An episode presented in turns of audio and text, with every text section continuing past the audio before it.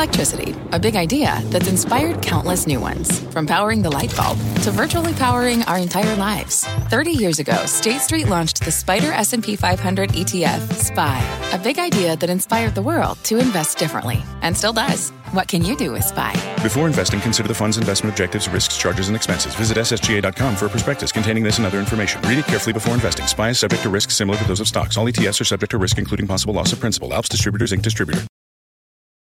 Stocks taking a step back today as the Fed meeting gets underway and Walmart sends a chill through Wall Street. The most important hour of trading starts now. Welcome everyone to Closing Bell. I'm Sarah Eisen. Take a look at where we stand in the market. We're pretty much at the lows of the day, down one and a quarter percent on the S&P 500.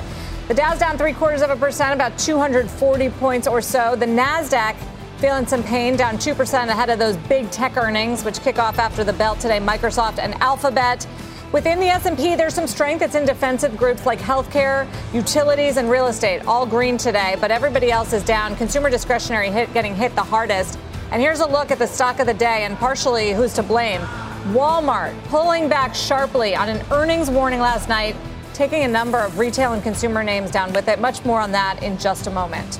Also, ahead on the show, we've got the Senate clearing another hurdle today surrounding the CHIPS Act. We'll talk to the CEO of $120 billion medical device company Medtronic, who was part of the White House meeting with the president this week about funding that deal. Plus, more signs of a cooling real estate market. New home sales sharply missing estimates in the latest data.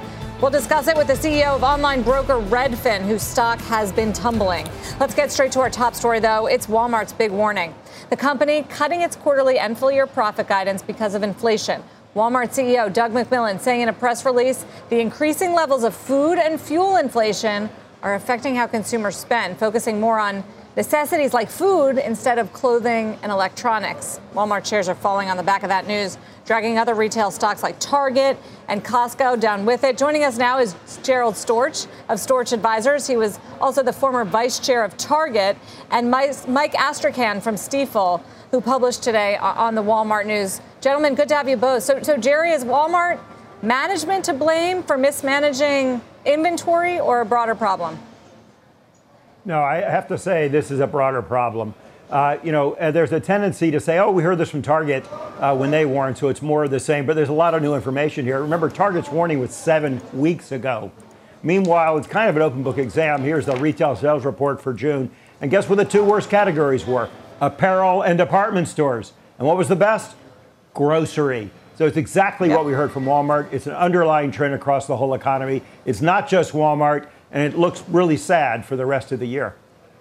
Mark, you, you, you say it's old news, though, right? Why? We think it's a bit backward looking. Our survey work says the consumer is actually getting a little less bad. I'm not saying it's getting better, but, but we're saying that our survey work shows that we actually show discretionary spending intentions remaining positive. Um, importantly, I think from a consumer standpoint that goes to Walmart, those lower income consumers, those making less than 75,000 per year, we actually saw sequential improvement in the purchase intentions amongst those. It was actually the first time we've seen that since the war in Ukraine broke out and inflation got a lot worse. So again, we're not calling victory here, but I think we look at the result and say, hey, look, this is a bit backward looking. Um, we saw inflation rise through the quarter. Obviously, gas prices had a huge impact, especially if you think about the lower income consumer. They're off of highs. I mean, still relatively speaking, 15% off of highs, but 35% up year on year. And I think too that, that, that Walmart, you know, back back to the, the previous comment, probably had no choice but to do this because Target basically said in early June that they're going to start marking down a whole bunch of that inventory, general merchandise, apparel, things like that, to kind of force Walmart's hand. So both of those companies were just extremely heavy coming out of first quarter, and I think needed to do what they needed to do to get inventories in a better spot, which they've effectively promised to do by end of the next quarter or so. It's nobody's looking at it like that, Mark, as a sort of backward looking. They they they put out a warning at intra quarter ahead of their ahead of their quarter release.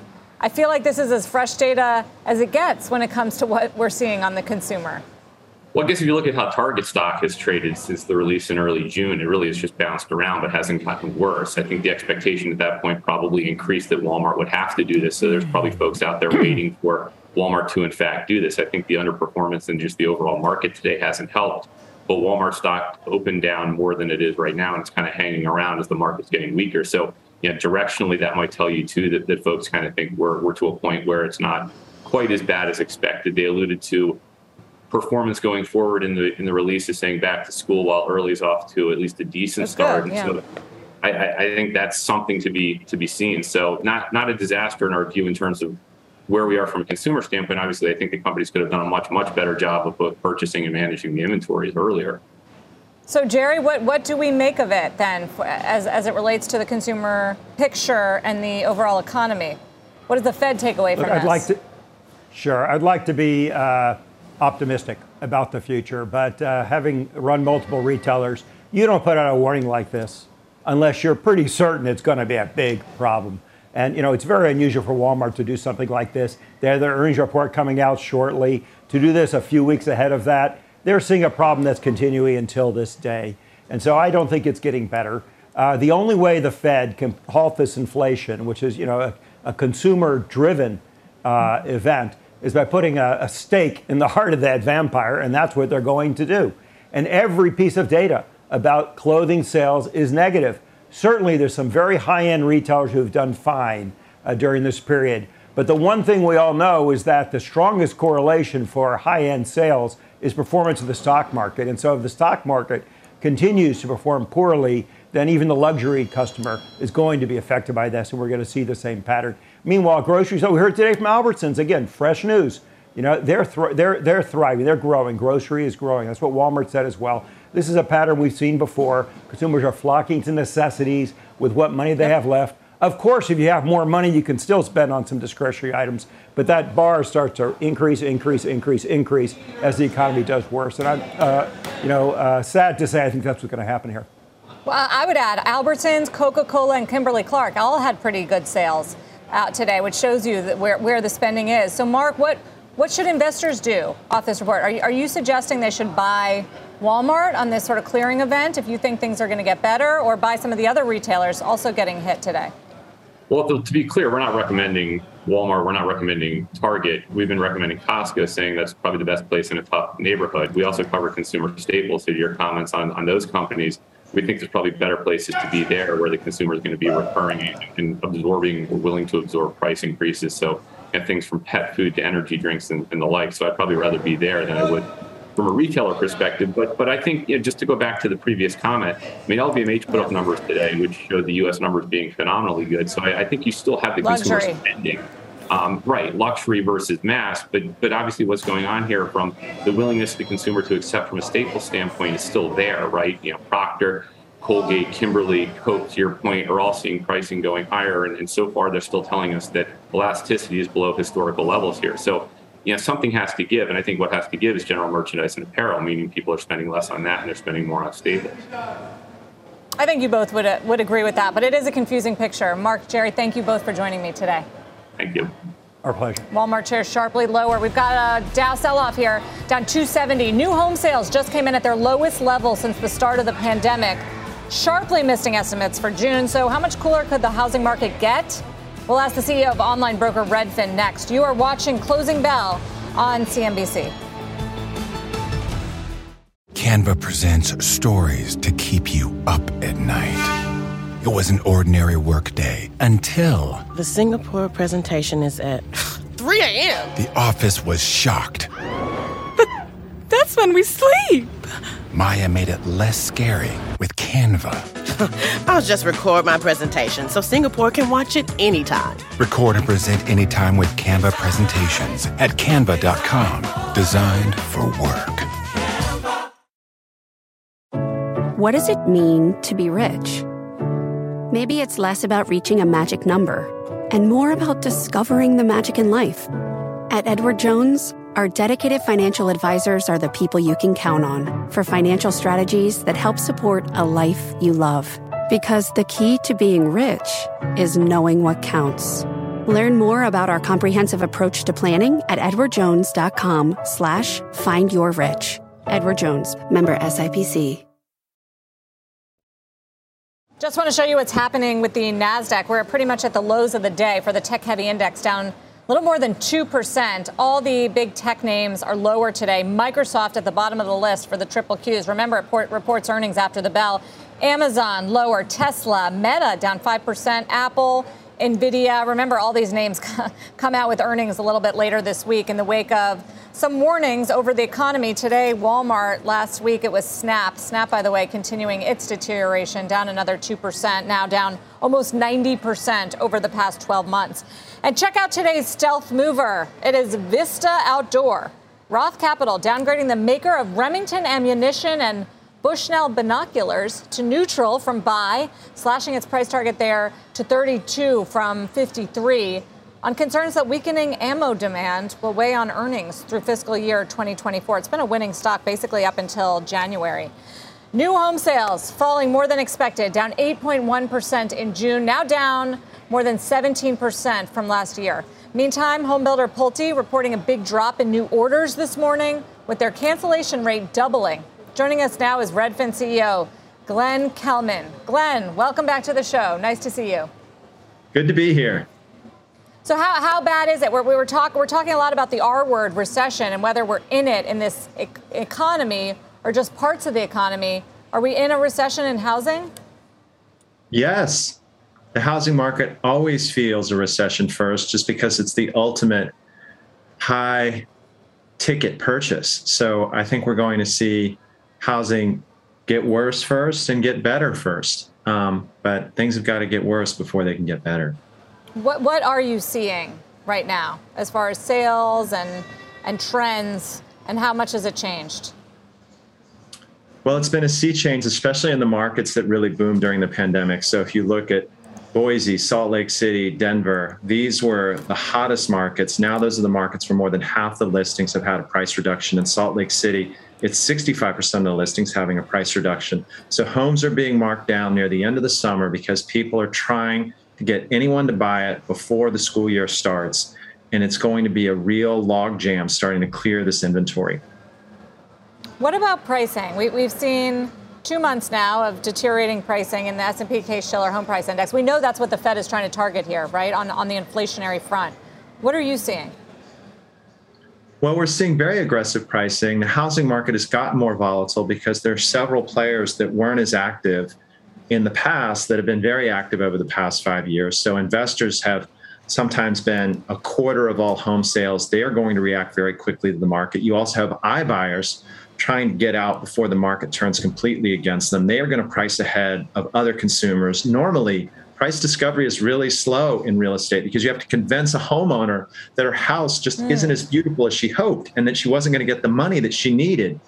But builders, iBuyers, investors, they know how to get out fast. And so that's going to drive faster price discovery and it's going to help the housing market recover faster too. But it just means it's going to be a wild ride on the way down. But so are you telling your brokers to push lower prices, to push the, the sellers to accept lower prices? Well, we're doing that because it's in their best interest. Time is not on your side if you're listing a house. If you're hoping that things will get better in the fall, that usually isn't the case. Uh, seasonality is one factor, but also it seems like the Federal Reserve's resolve is fairly strong right now. And so if you've got two, three weeks on the market, you're only getting four to five showings per week. The market has spoken and you need to lower your pricing. So homeowners are often resistant to that, but it's what's in their best interest. I get it. So, what, what does that mean for your stock? It's down 85% now over the past 12 months. I, I, feel like you're getting dinged as a, as, as a web play, right, where we've seen lower multiples, and also as a housing play. What are you hearing from investors, and, and what has it meant for your business fundamentals? Well, I think investors just want to make sure that during the recession, we are able to strengthen our competitive advantage, that we're taking share, that we're improving sales execution, that we're growing our website traffic. So you want to focus on the factors that you can control. And in this case, we have built a better mousetrap. We're able to sell homes for a 1% fee, sell them faster for more money. So we should continue to take share. And how the street values that as a business will change over time in ways that I cannot control. But I know we can become a better business every quarter. Well, you've been, you've been cutting jobs, right? We, we've reported that what, what is the broker picture going to look like? Are, are you going to be able to retain them in this kind of environment? Agent retention is actually improved. Obviously, we hate having to cut jobs. it's very difficult when you employ your real estate agents in such a cyclical industry to hold on to people through thick and thin. We do our best. And in this case, I made a mistake in hiring too many agents at the peak of the pandemic. But having said that, agent reti- uh, retention is very strong right now because the rest of the housing market is a disaster. People would love to be working at Redfin because at least here, our website is connecting them with people who still want to buy houses. So, are more cuts coming? Not in our core business. I mean, we may have to adjust the size of our mortgage business. That's happened in every other uh, part of the lending industry. Uh, but in our core business, we made our cut. We think that there will be some attrition that we don't backfill. That'll give us continued leverage over our costs, but we don't anticipate having to make another cut. Okay, that's that's something. At least, Glenn, we appreciate it. Always, Glenn Kelman, Thanks CEO of Redfin. Bye. Let's give you a check on the markets right now. The Dow down 224 or so. S&P 500 some of these sectors are holding gains, the defensive sectors like a healthcare, utilities, but it's the consumer names that are getting hit the hardest today. On the also technology not having a great session. We got communication services down 2%, consumer discretionary down 3.2%. Amazon is getting hit. It's, it's sort of a triple whammy for Amazon. The tech sell off, Walmart, and some news on Shopify also cutting back. After the break, Wall Street is buzzing about bombshell allegations surrounding China and the Federal Reserve. We'll tell you what one senator says he has uncovered next. And as we head to break, check out some of today's top search tickers on CNBC.com. 10 year yield back in the top spot. There's buying today. Yields a little bit under pressure at 2.8%. Walmart, no surprise in there. 8% on its profit warning. Amazon down 5%, as I mentioned, getting hit on all sides. And there's the Shopify fallout, down 14% as it cuts 10% of its workforce. GM off earnings down 3%. We'll be right back. Welcome to the Canva guided meditation for stress at work. Impending deadline? Generate Canva presentations in seconds. So fast. Brainstorm got too big? Ooh. Summarize with AI in a click. click, click. Writer's block? Release with Canva Magic Write. Stress less and save time at canva.com. Designed for work. Sometimes it takes a different approach to help you unlock your true potential. With Capella University's game changing FlexPath learning format, you gain relevant skills you can apply to your career right away. Earn your degree from an accredited university and be confident in the quality of your education. Imagine your future differently at capella.edu. Capella University is accredited by the Higher Learning Commission. Learn more at capella.edu slash accreditation. What is Wall Street buzzing about today? Listen to this. Ohio Senator Rob Portman accusing China of recruiting Fed officials in an attempt to gain influence and glean confidential information. Ylan Mui has that story for us. Elon, tell us more. Yes, Sarah, this was a two year investigation by Republicans on the Senate Homeland Security Committee, and it's centered on 13 Fed employees with ties to the PBOC or Chinese talent recruitment program. In one case, Chinese officials forcibly detained a Fed staff member during a trip to Shanghai in 2019. They allegedly tapped his phone, accessed the Fed contacts in his WeChat account, threatened his family unless he turned over economic information, and then tried to force him to sign a letter pledging silence or go to jail. The report states, quote, China has engaged in a sustained malign influence and information, information threat campaign against the Federal Reserve, taking advantage of America's open and collaborative research practices. The committee's report is based on 3,000 pages of documents from the Fed, which apparently conducted its own internal investigation into this incident and other potentially suspicious activity starting in 2015. But now the Fed is disputing its previous findings. And in a letter to the committee, Chairman Jay Powell said he's deeply troubled by the report's unfair, unsubstantiated, and unverified insinuations. Sarah, the committee has asked the Fed to make those underlying documents in this investigation public. Back to you. So many questions, Ylan. So, it, what what is what was China after here, and is there any indication that they got some of that inside information? So, what the committee's report says is that uh, China was able to get some modeling data, modeling information from some of these Fed officials, but it was unclear how sensitive some of that information was. The Fed has several categories or tiers of classified or restricted information. So, it received some, but we don't know exactly what that modeling information was. The Fed's argument is hey, we have a lot of this information posted publicly on our website, and so their security protections against potential foreign influence is very strong. So that's why the Fed has pushed back so hard against this? It doesn't want to be seen, obviously, as vulnerable to threats from China. It wants to be seen as taking this very seriously. But it's really unclear why the Fed said that it couldn't verify its own internal investigation. And the committee right. told me that it was surprised that the Fed raised that objection sort of at the last minute. And that's why it wants some of those documents to be made public.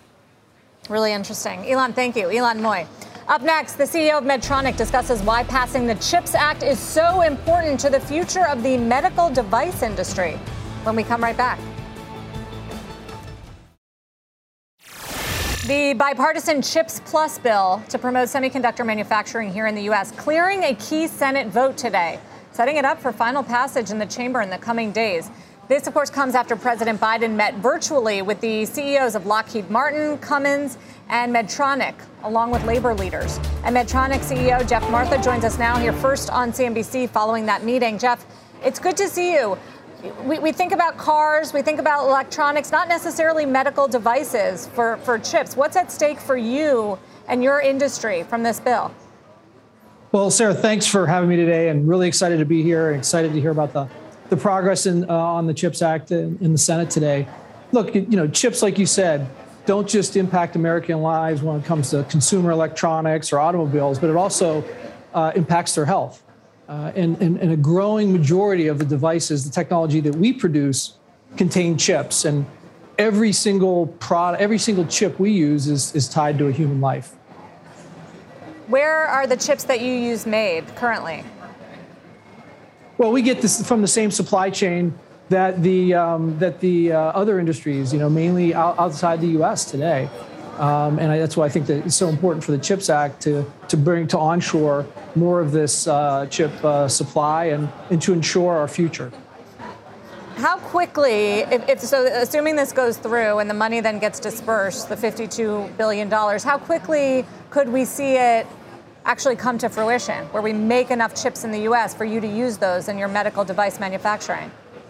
Well, I think it'll take several years to get that capacity online and impact um, you know our supply chain and, and have us more um, self-reliant uh, in the U.S. But right away, it'll have an impact on research and development. I mean, there is a, a network effect here um, where we are um, the medtech industry is an R&D uh, heavy industry, and most of that R&D for medtech is done in the United States. And and to be able to work alongside the semiconductor uh, companies on research and development as we enter a new era of medical technology, the, the convergence of you know advancements in traditional medical technology like sensing and robotics and miniaturization, converging with advancements in the, the digital space uh, is, is we're really entering a new era here, and semiconductors are at the center of that.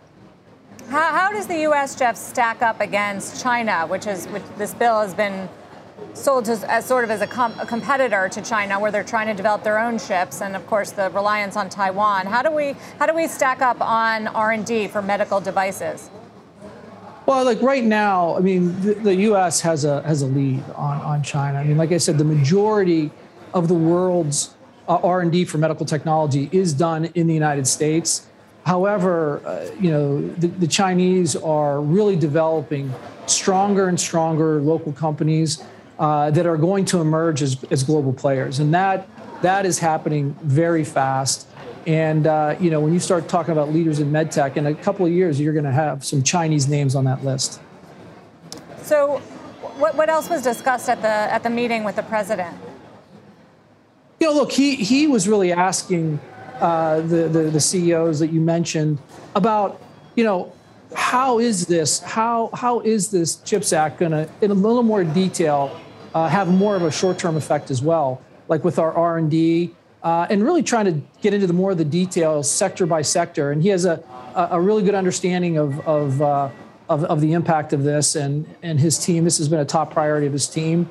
And, um, you know, he was really just asking us for more information and for our help. What, what about medical devices themselves, Geoff? Where, where are those made? Is that something that could be made in the U.S. ever?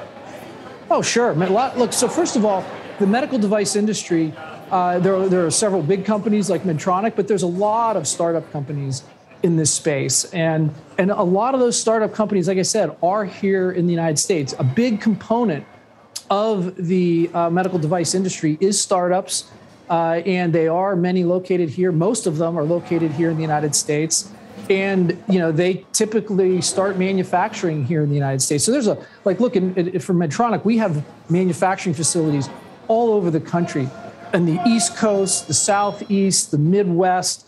You know, we have several plants, you know, in California, even where it's a little higher cost to operate. We have a, there's very innovative manufacturing there. So we've got manufacturing all over this country.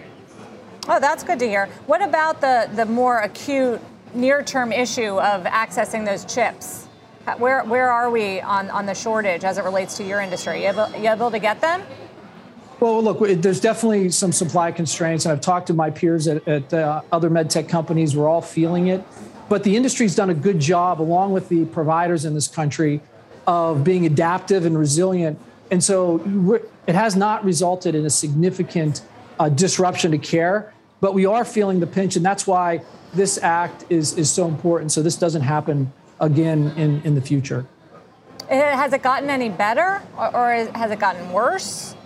It hasn't gotten worse. I mean, I, I, I, I think it's it's been stable. I mean, we look at this every day. Uh, it's been it's been fairly stable. I'm optimistic uh, about the next couple of months, but you know, uh, we'll have to wait and see how that plays out. Got it. I, I know you're somewhat limited too in quiet period. Geoff Martha, thank you for joining us. Medtronic thank you so CEO. Much. Out of that White House meeting.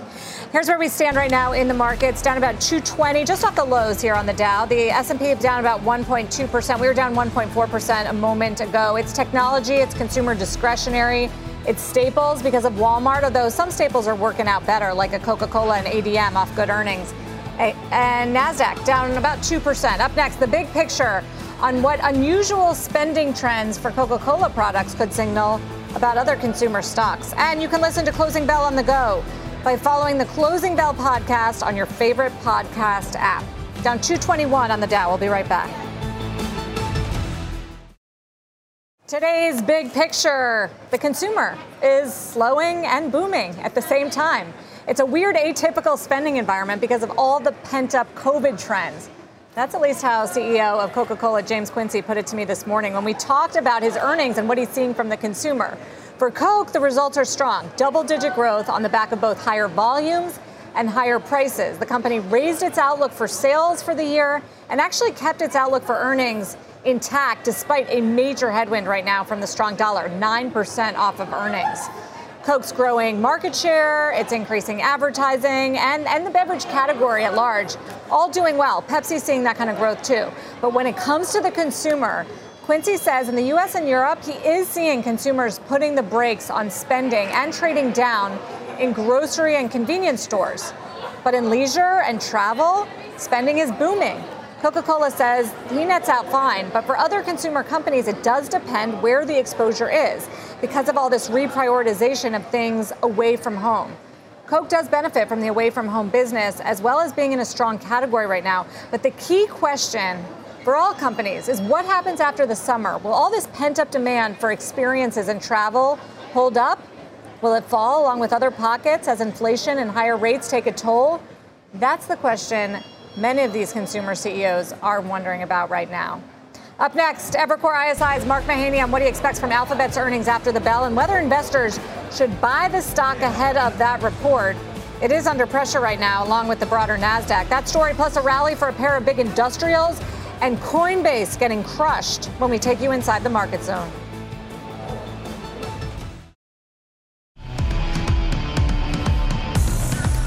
We are now in the closing bell market zone. Hightower Chief Investment Strategist Stephanie Link is here to break down these crucial moments of the trading day. Plus, we've got Seema Modi on GE and 3M and Evercore ISI's Mark Mahaney on Alphabet. We'll kick it off with the NASDAQ because it's once again lagging the other averages today. This as we get set for the mega cap tech names to report this week. Steph, what are you, is this positioning ahead of, ahead of some of those reports? Microsoft, Alphabet, lower ahead of today. Amazon also getting hit pretty hard after the Walmart news.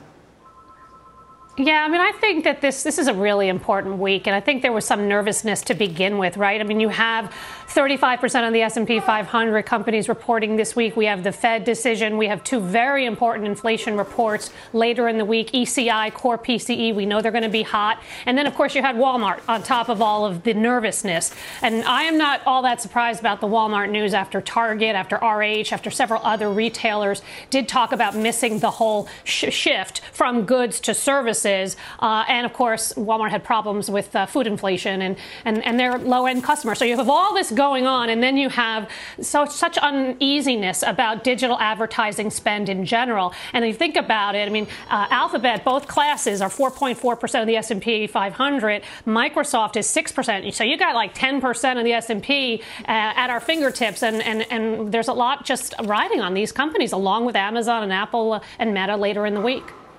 Right. So you mentioned the, the consumer slowdown. It certainly is here. At least that's what we're getting from some of these warnings on Wall Street. So Walmart, take a look, shares down sharply. The company did lower its outlook and says that customers are spending more on food and less on discretionary items uh, higher margin items like clothes and electronics. Walmart also unable to pass on those costs to its consumers as effectively as some of the other retailers. Now look at shares of Adidas, lower in today's trade, also putting out a warning today, taking down sales margin and earnings guidance, mostly on weakness due to the Chinese market because of those rolling shutdowns on COVID, but also saying that the consumer is facing challenging macro conditions that lead could lead to an overall slowdown in spending, and that guidance captures that. And then there's Shopify, the stock getting crushed after announcing layoffs for about 10% mm. of its global workforce. That works out to roughly 1,000 workers. The company CEO telling staff he misjudged how long the pandemic e commerce boom would last. The stock is down another 13%. So the takeaway on the consumer, Stephanie, is what? I think it's very mixed. I really do because you mentioned all those companies, but on the flip side, you know just as well as I, Coca-Cola had a good number and they raised their right. sales number to 12 to 13 percent, right? And we had Pepsi last week that did the same. That that that talked about a, a very strong consumer, resilient consumer in terms of de- demand in the face of double-digit price increases. We also had Micros, uh, excuse me, uh, McDonald's this morning, and uh, they posted a 9.7 percent comp, and they had uh, upper single digit comps across every region. And so they're doing a really good job in terms of the menu changes and delivery and, and, and then digital and all that kind of thing. So, yeah, they're all seeing inflation, but they're also saying that demand has held up. So it's a very mixed picture at this point. We'll have to see, Sarah, if these companies that I just mentioned have pricing power or not, because that's critical for them, at least at the uh, at the onset. But uh, but I think it's a mixed consumer, and I think the high end is doing better than the low end. And and I think, you know what, if I had to choose between Target and Walmart, I would take Target, not because I own it. I do own it, but it has lagged uh, Walmart by 23% year to date. And it trades at 13 times forward estimates, and it gives you a decent yield. And they've already taken their medicine. So I think Walmart well, was Walmart late to food. doing this. They're, they're, more of a staple. They're right? more, aren't they considered more recession proof because they've got such a big food business? They do, they do, but so does Target. I mean, Target has been getting, they're, more of a combination. They definitely have more general merchandise versus food, but they have been increasing their food mix over the time. So I don't know. I mean, I just think it's a very mixed picture. I mean, the, the sector got clobbered. And by the way, my favorite, Costco, is still trading at 39 times earnings, and it hangs in there. But I'm watching that one to actually get back in at some point. It is getting hit today on the back of the Walmart news. I would say it varies by income group and also by category. It really depends just where you are right now. Yeah. Apparel doesn't look great. For sure. Big industrials are top performers on Wall Street today. 3M is the biggest winner in the Dow after reporting better than expected earnings, announcing it will spin off its healthcare business. And then there's GE, rallying more than 4%, leading the S&P after reporting profit that more than doubled analyst estimates thanks to strong sales in the jet engine business. Seema Modi joins us. Both companies, Seema, now embarking on separate plans to spin off their, their healthcare units. Is the market on board, or is it just the fact that, that they're not seeing a bigger slowdown in earnings? Well, I think the price performance today, Sarah, tells us that being a large, diversified industrial may not be the way to win on Wall Street. 3M revealing those plans to spin off healthcare, which accounts for about 25% of its total sales. Melius Research calls it a smart and aggressive move for a company that really needs it. The stock has fallen about 27% since Mike Roman became CEO in 2018. That's actually the same year Larry Culp became CEO of General Electric, and he too has laid out a plan to spin off healthcare, break up the company into three aviation, energy, healthcare to really simplify the story a bit. And we're looking at shares of 3M now on track for its best day in two years.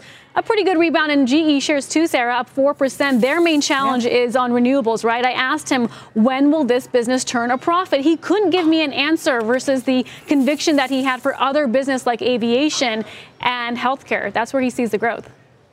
Seema Modi, Seema, thanks. Steph, either of these companies a buy off the news today? They're both down more than 20% this year. They're both about 30, 35% off the 52 week highs with, with some slivers of good news.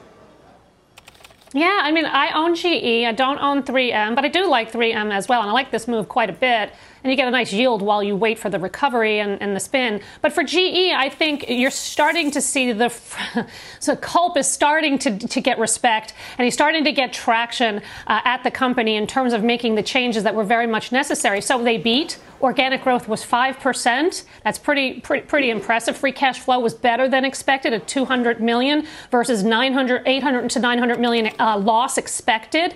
Um, and, and I think, yeah, aviation is the bright spot for sure. Uh, with total revenue up 27%, orders up 26%. And by the way, total revenues up 27% compares to 12% last quarter. So they've seen a nice progression sequentially. And I think when they split up the company, that's going to be your catalyst. But That doesn't happen until next year, so you kind of have to buy your time. But in the meantime, he's doing the right things. Interesting to see earnings winners at the top of the Dow McDonald's and 3M, Walmart at the bottom, of course.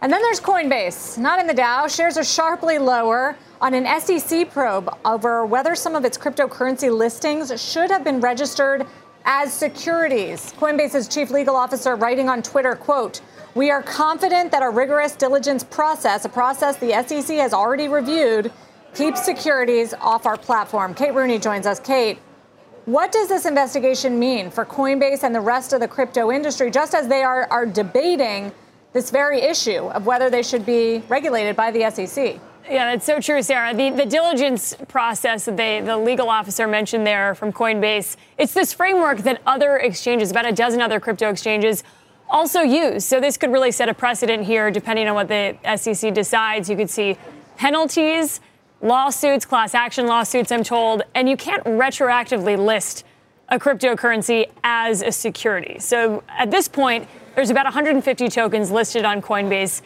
they can't go back and say, oh, by the way, those were securities. So they're going to have to deal with it. They've issued a petition to the SEC to try to get them to issue more of a framework and give a little bit more clarity. But it's been one of the criticisms from the crypto industry when it comes to the SEC and regulation. They say they want more clarity. The SEC, meanwhile, says, we've given you clarity. These are securities, and you've got to act like they are. Um, Coinbase is registered as an alternative trading system. They've got some of the broker dealer licensing, but they haven't had to use that yet. We'll see if this changes anything on how they actually have to be regulated and work with the SEC. Could have a chilling effect, though. And uh, I'm also told that because there's no injunction and there's no cease and desist order, Coinbase can sort of do business as usual. They won't have to change anything in the near term, but all eyes are on what the SEC says here as far as what it means for the broader crypto industry, Coinbase being the biggest uh, U.S. company and the only real publicly listed crypto exchange at this point, other than but Robinhood. The, but, but Kate, but the stock is down 21%. What, what is Wall Street so fearful of here if, if the SEC does make a bigger move on Coinbase? The worst case scenario would be that they are not able to facilitate any of the trading of the tokens that they do. Uh, about half of their revenue, or less than half, comes from Bitcoin trading. So if the SEC came out and said everything you're listing is an unregistered security, and for some reason they were not able to continue doing business, they would really only be allowed to facilitate trading in Bitcoin, which is not a huge part of their business at this point. So, from that perspective, also from a competitive perspective, if people say, all right, I'm going to go to one of these exchanges overseas, Coinbase has really tried to build its reputation on being the more compliant, transparent version of this. if they're not able to operate within the existing regulatory framework, really bad news for Coinbase, and you're seeing it in the shares today. Absolutely. Kate Rooney, Kate, thank you. Take a look at Alphabet. It's lower. It is reporting after the bell today after Snap's warning on advertising spending. Analysts will be watching Alphabet's ad revenue numbers closely to see whether it's an industry wide pro- problem or something more specific to Snap. Plus, of course, the performance of Google Cloud. Joining us now is Evercore ISI's head of internet research, Mark Mahaney. So, as Google shares about 30, 31% off the highs. Would you buy it ahead of earnings? No.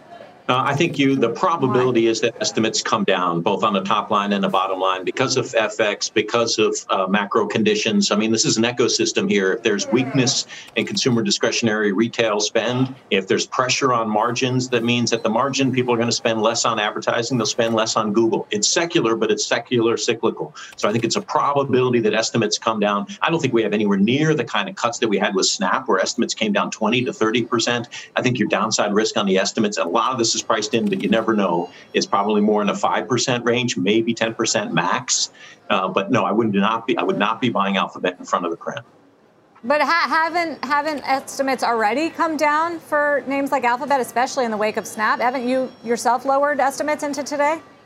Yes, I did. Uh, I'm still fearful that there's more cuts, and I think I'm below the street. Uh, so I think the street could come down. And FX is a real legitimate issue. I mean, that that 12% appreciation in the dollar. Companies like Google, Amazon, Facebook. I mean, they have 50% of exposure to international markets. And then, yeah, and I really do worry about um, you know these these data points we get from Walmart uh, cuts in discretionary spend, um, that consumer discretionary spend that will impact uh, advertisers. And again, think about Google as a major item in most retailers' P&L, like that's their marketing expense. And if that P&L is being pressured because of inflationary costs in other places, they got to take it out of somewhere. So I, I, wouldn't be surprised that there may be greater pressure than I thought just as recently as a week ago on Google. I, I, I'd be cautious about Google, Amazon, and Facebook. I think numbers come down for all three this week.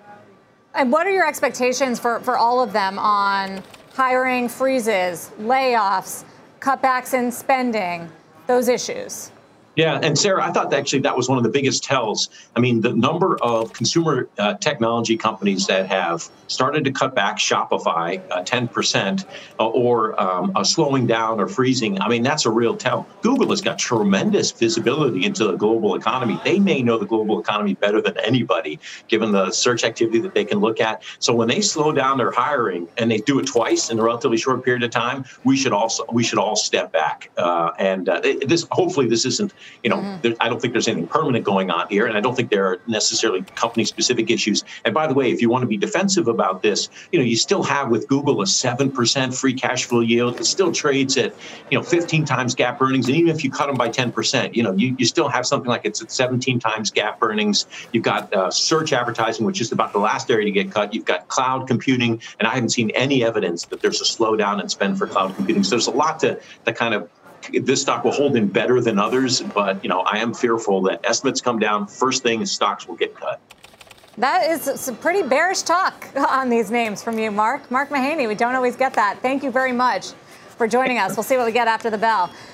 Two minutes to go in the trading day, Steph. Into these tech earnings, would you be making any moves? Do you agree with Mark that the numbers have more have more downside, and then so do the stocks?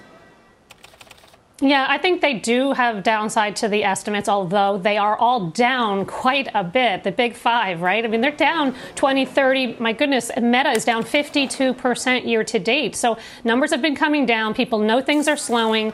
We know ad digital ads are slowing substantially. Um, I I only own Meta, and I own it, and it's been wrong, but I own it because it does have size and scale. When I think of Alphabet, they also have size and scale. I mean, their search business, YouTube uh, Shorts, it has 1.5 billion monthly average users, and YouTube itself has 2 billion plus users. So that size and scale. So yeah, if their numbers come down, that story starts to get a little bit more mm-hmm. interesting uh, to me. Um, in, in terms of if, if the numbers come down and the stock comes down and, and the valuation gets more attractive. At 17 times, it's kind of in the middle, in my opinion. It's it's not here nor there. I mean, Meta is at 13 times and trades at seven times EBITDA, but they're not they're not immune. We know that. So I want to pick my spots in this space, but I really have a very light positioning headed into the prints. Well, one downside of size and scale, at least globally, is, is foreign exchange, which all the analysts are warning about here with the strong dollar. Stephanie Link, Love seeing you. Thank you so much for joining me. Thank you. Appreciate Great it. to be As here. we get Thank into the you. close, but just want to point out Amazon because it is falling more than 5%. Consumer discretionary is the worst performing sector right now in the market as we head into the close. It's Shopify, it's Walmart, all of those headwinds. It's it's the broader tech sell-off. There's Amazon down 5.3%. Beyond consumer discretionary, you're also seeing some pain today in communication services. That's what we'll be watching after the bell. We've got Meta down 4.5%. Uh, some of the Netflix, some of the media names also a little bit lower. Twitter's actually bucking the trend. It's up 39.43. And some of the telecom companies like Verizon and Comcast are a little bit higher. Healthcare, utilities, and real estate are strong in the close. That's the defensive part of the market. Consumer staples are holding up despite Walmart's fall. You've got names like Coca-Cola and Pepsi doing very well. Nasdaq down almost 2% into a very heavy earnings hour. That does it for me on Closing Bell. See you tomorrow. At Capella University, you'll get support from people who care about your success. From before you enroll to after you graduate, pursue your goals knowing help is available when you need it. Imagine your future differently at capella.edu.